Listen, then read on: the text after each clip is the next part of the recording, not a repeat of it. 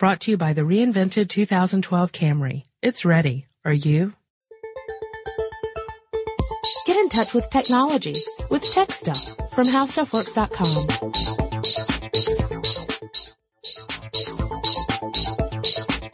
Hello, everybody, and welcome to Tech Stuff. My name is Chris Pollette, and I'm an editor here at HowStuffWorks.com. Sitting across from me, as usual, is senior writer Jonathan Strickland. Hey there, Crispy. How are you? I'm fine, thanks. How are you? Good. I have some listener mail.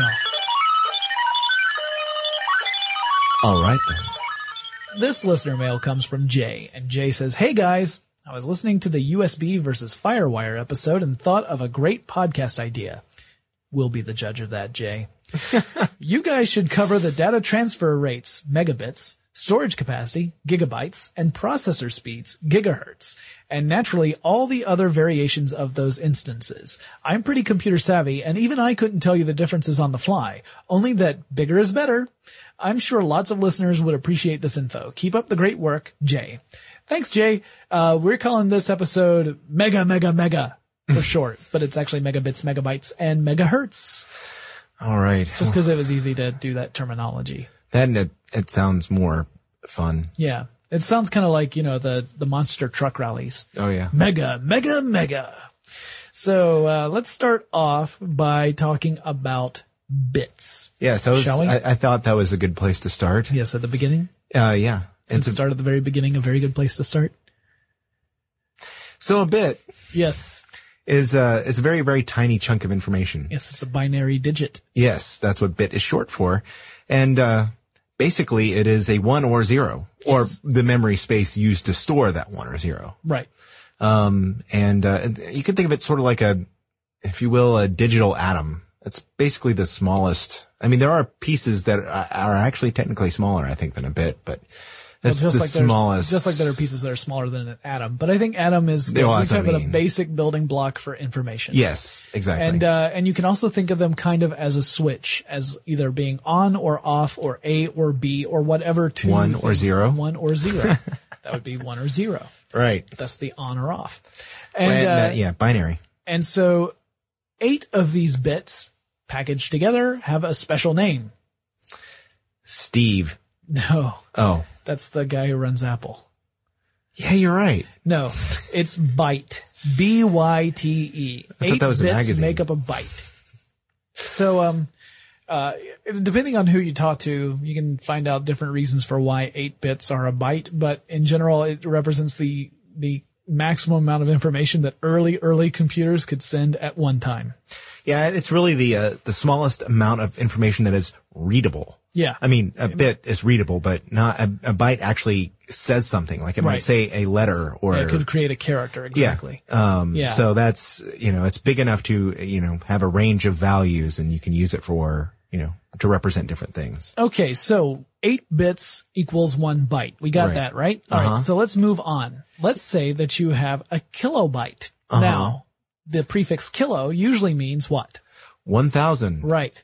So a kilobyte must be a thousand bytes, right? Um, not exactly. Shut your mouth, Crispy. Yeah, I, I'd like to take uh, eight seconds here, maybe a byte worth of seconds, Sure. and point out that this is not very metric. If you're looking for nice even tens, you're not going to get it here. It's because the entire world of computer uh, information really is based off of a concept of twos, as in zero and one. So you've got you know this whole binary mindset.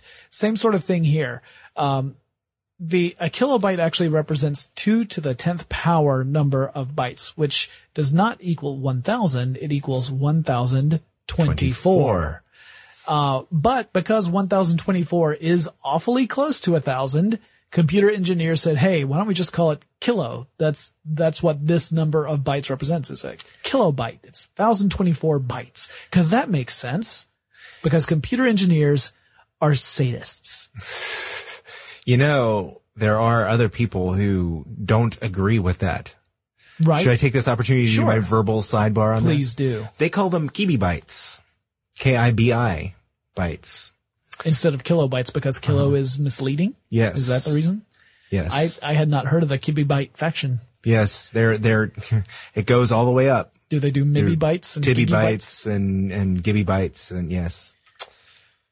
I, I'm having trouble processing this information. Perhaps you need a faster processor. So let's get back on. Okay, so, uh, so a kilobyte is 1024 bytes. So Right. a megabyte would be 1024 kilobytes. Right. Technically, 1,048,576 bytes. Oh, wow. Awesome. Yes. Uh, so how many bits would that be? Did you work that out? Uh, No. Haha, eight million three hundred eighty-eight thousand six hundred eight bits. Suck it, Pollette. um, so uh, yeah, so you, you know, remember if you have if you have anything that's in byte form, you have to multiply it by eight in order to find out how many bits there are. That'll become important in a little bit. So A little bit. a little bit. Okay. So a gigabyte, uh, gigabyte would be uh, 1024 megabytes, or w- I don't even. No, I'm not even going to go there. I was going to try and say how many bytes it is, but it's a lot. It's a lot of bytes, Yep. And uh, it's over a billion, obviously, because it would have to be since you're talking about 1024 times 1024 times 1024. yeah.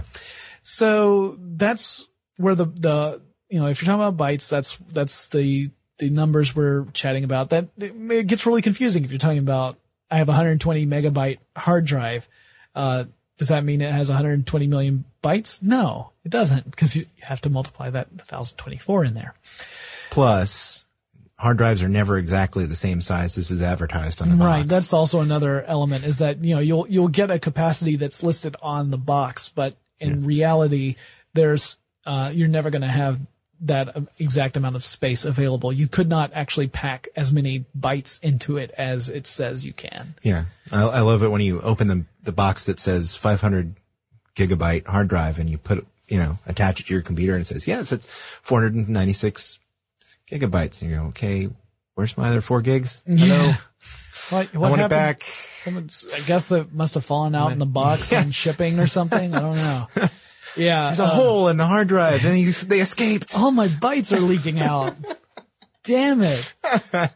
Oh, there goes that screenplay. So, um, so now let's go on over to, to bit, megabits as in, as in, uh, what? You had a little more about bytes? I, I had a little bit more. Oh, about oh, go ahead, Or, go or ahead. a lot bit more, if you will. Yes. All right. Go ahead. Um, you know, actually you go past gigabytes. Yes, that's true. Yes, you can go further. just because it's it's cool and and you never hear about it, but it's the kind of thing that you will hear about because Well, and- and some of them 500 gigabyte hard now. drive is nothing now. You can Yeah. get a terabyte hard drive for a reasonable price now. Right.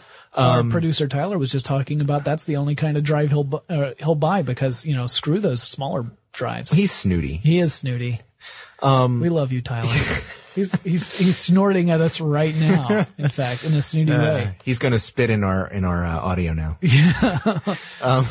Why do we anyhow. sound like chipmunks? um, totally threw me off. Oh, so okay, terabytes. so so terabyte is the next byte, or tibby tibibyte, if you will. Yes. Um, is the next step up from from gigabytes. So That's 1024 1010 yes. gigabytes. But uh, you know, this is where they start to become vague because people just don't talk about these Is things. next peta Petabytes, yes, Yes. or petabytes, or pibibytes, right? and then Uh, you lost me. Yada yottabytes. Yada. That's right. Yada yada yada. Yeah, Y O T T A bytes. Yes. And if you really want to know, yada yottabytes are two to the 80th power bytes or 1 million trillion megabytes, which is, uh, in my terms, a lot. Yeah. My wife picks on me because she asked me what kind of dog we just saw and I go, yeah, it's medium. Right. So, you know, in my, in my terms, that is a lot. That's a lot of bites. Okay. So so that So that's covers all I have for bites. That covers the bytes. So when we're talking about bytes, we're really talking about, you know, either storage space or file size, that kind of thing. We're talking about, you know, Right. space. Mm-hmm. So It is the final frontier if we're all. talking about megabits or even gigabits or whatever, you're talking more about, uh, transfer speed, data transfer speed. yes. So, uh, like a, uh, let's say that you have an internet connection and it's a five megabit per second connection. Okay. So that means you can get in one second, you can transfer five megabits worth of information. Now this is megabits, not megabytes. So it's 1024 bits. no, No? no. megabits, it's five megabits would be five million bits. 5 million bits. Yes. Wow. Yeah. I can't believe I had that so, So, terribly, terribly wrong. A kilobit, five Yes, I can. kilobits would be 5,000. Okay. bits. But you don't do the 24, the 1024. You're not talking about bytes, you're just talking about bits. So now the mega means what it normally means. See, I was trying to go metric there. That that's the thing is that it gets It confusing, right? Because megabyte megabyte you have to multiply the 1024 times the kilobytes, or, or, you know, but megabit is totally different. So five million, uh, that means you could do five million bits in a second. Um, and then you you start to think, okay, well, what does this mean in practical terms? Like, if I wanted to download a a large file, uh, how long would it take me using that speed? And of course, we're just using five megabits as a an example. That's not too uncommon, I guess, in cable uh, connections. In cable connections, no, but in Assuming other that connections, assuming yes. that you are getting the advertised download speed, which very much like hard drive capacity is very rarely what they claim it to be. yes. But let's say you're getting a five megabits down connection. So you're able to download at five megabits per second. Right. Uh, and let's say that you want to download a file that's 120 megabytes in size. Now, how would you figure out how long that's going to take you to download besides the fact of just hitting download and watching? Because that's how I do it. Yeah, that's how any normal human Five being minutes, would do it. 24 seconds. That- That's how any nor- 23, 26, seven minutes. So Wait, why is it going on. up? Moving on. Let me get this back under control. Pi. Um, so, What so does you- pi have to do with it? You multiply that by the radius, the bandwidth? Yes, exactly. so 120 megabytes. First, you have to figure out, all right, well, how many bytes is 120 megabytes? Right. So remember, a megabyte is 1,048,576 bytes. Okay. So you multiply that by 120 and you come up with 125,829,120 bytes. Now you need to figure out how many bits that is. So how many bits to a byte? Eight. So that means you have to multiply 125,829,120 bytes times eight, which comes out to 1,006,632,960 bits. Okay. So you have a five megabit per second connection. That means you download at five million bits per second. So you divide the one billion six million six hundred thirty-two thousand nine hundred sixty bits by five million, and you come up with 201.3 with some other numbers that I dropped off. That's how many seconds it takes to download a 120 megabyte file with a 5 megabit per second connection. 201 seconds or 3.36 minutes. So just under three and a half minutes. Your mileage may vary. Some restrictions apply. But that's, if you ever wanted to figure it out, that's, how, you, do, it. Now, if it's a gigabyte, well, that just means you got to multiply by bigger numbers. Gonna need a bigger calculator. Yeah. So remember, megabytes, we're talking about file sizes, hard drive space, we're talking about space, megabits, we're talking about speed. So, uh, megahertz, it's speed, but of a different variety. Yep. And again, megahertz, that's just the term we picked, but I mean, processors now are out in the gigahertz range. So we're really, megahertz were, is a throwback to old school really at this point. yeah. Well, it But- depends on what you're talking about. Right. I guess it does. Yeah. Because there are some processors and, you know, all kinds of things. That's true. Actually, there are processors in virtually everything now. That's true. And But some of them don't require gigahertz. in your in your average computer that you would purchase today, we're talking oh yeah. the gigahertz. Oh yeah, range. yeah. Easily. So now we're talking about cycles. Okay. All right. So a Clock computer, cycles. uh, yes, clock cycles, clock ticks or clock cycles. Now, this can be a little tricky to get your mind around if you're if you're not familiar with the way computers work. But a cycle is a very is the basic unit of computational time. Mm-hmm. right, and it's uh, essentially how much time it takes to perform a single instruction, and you can have multiple cycles per second. Um, so it's really you're talking it's talking about how long it takes you to do a certain task to perform a very basic instruction. Um, it doesn't, and so it's variable. A cycle's not like you can't say a cycle is one one thousandth of a second or something like that because depending on the speed of your of your processor, uh, you can fit in more in the same amount of time. So it's a variable time thing. Plus, you can also fool your computer into Yeah, doing you, more. You can overclock, but we'll get into that. So we're talking about hertz. Hertz is the cycle per second. So one hertz would be one cycle per second, which would be a monumentally slow computer. Um, if you're talking about megahertz, you're talking about millions of cycles per second. Right. So your your processor is able to perform uh, m- millions of sets of instructions per second uh, that passes. Um, some commands require several cycles to complete. It's not necessarily a one. It's not one command per cycle. Uh, that's not the way it necessarily breaks out. But in general, the the more megahertz or gigahertz your processor has, the more uh, information it can it can process uh, within a 2nd Now that's only half of the equation, because if your computer processor is able to to uh, handle all these instructions, that's great. But it also has to pull data to perform instructions upon. Now in that case, it needs to have a pretty wide uh, essentially like a data avenue. It's got to be able to pull in a, as enough data because the way I think of it is that imagine that you are capable of say uh, wrapping a box. Um, you could you could do maybe five a minute, let's say. Okay. All right, so you're standing at a That conveyor would be belt. a very fast wrapper. yes, Seriously. Okay. But it's a little little box. Okay. All you're doing is twisting a little thing. You can do five a minute. Okay. I got it. But the conveyor belt that you're working on is only spitting out boxes like, you know, one a minute.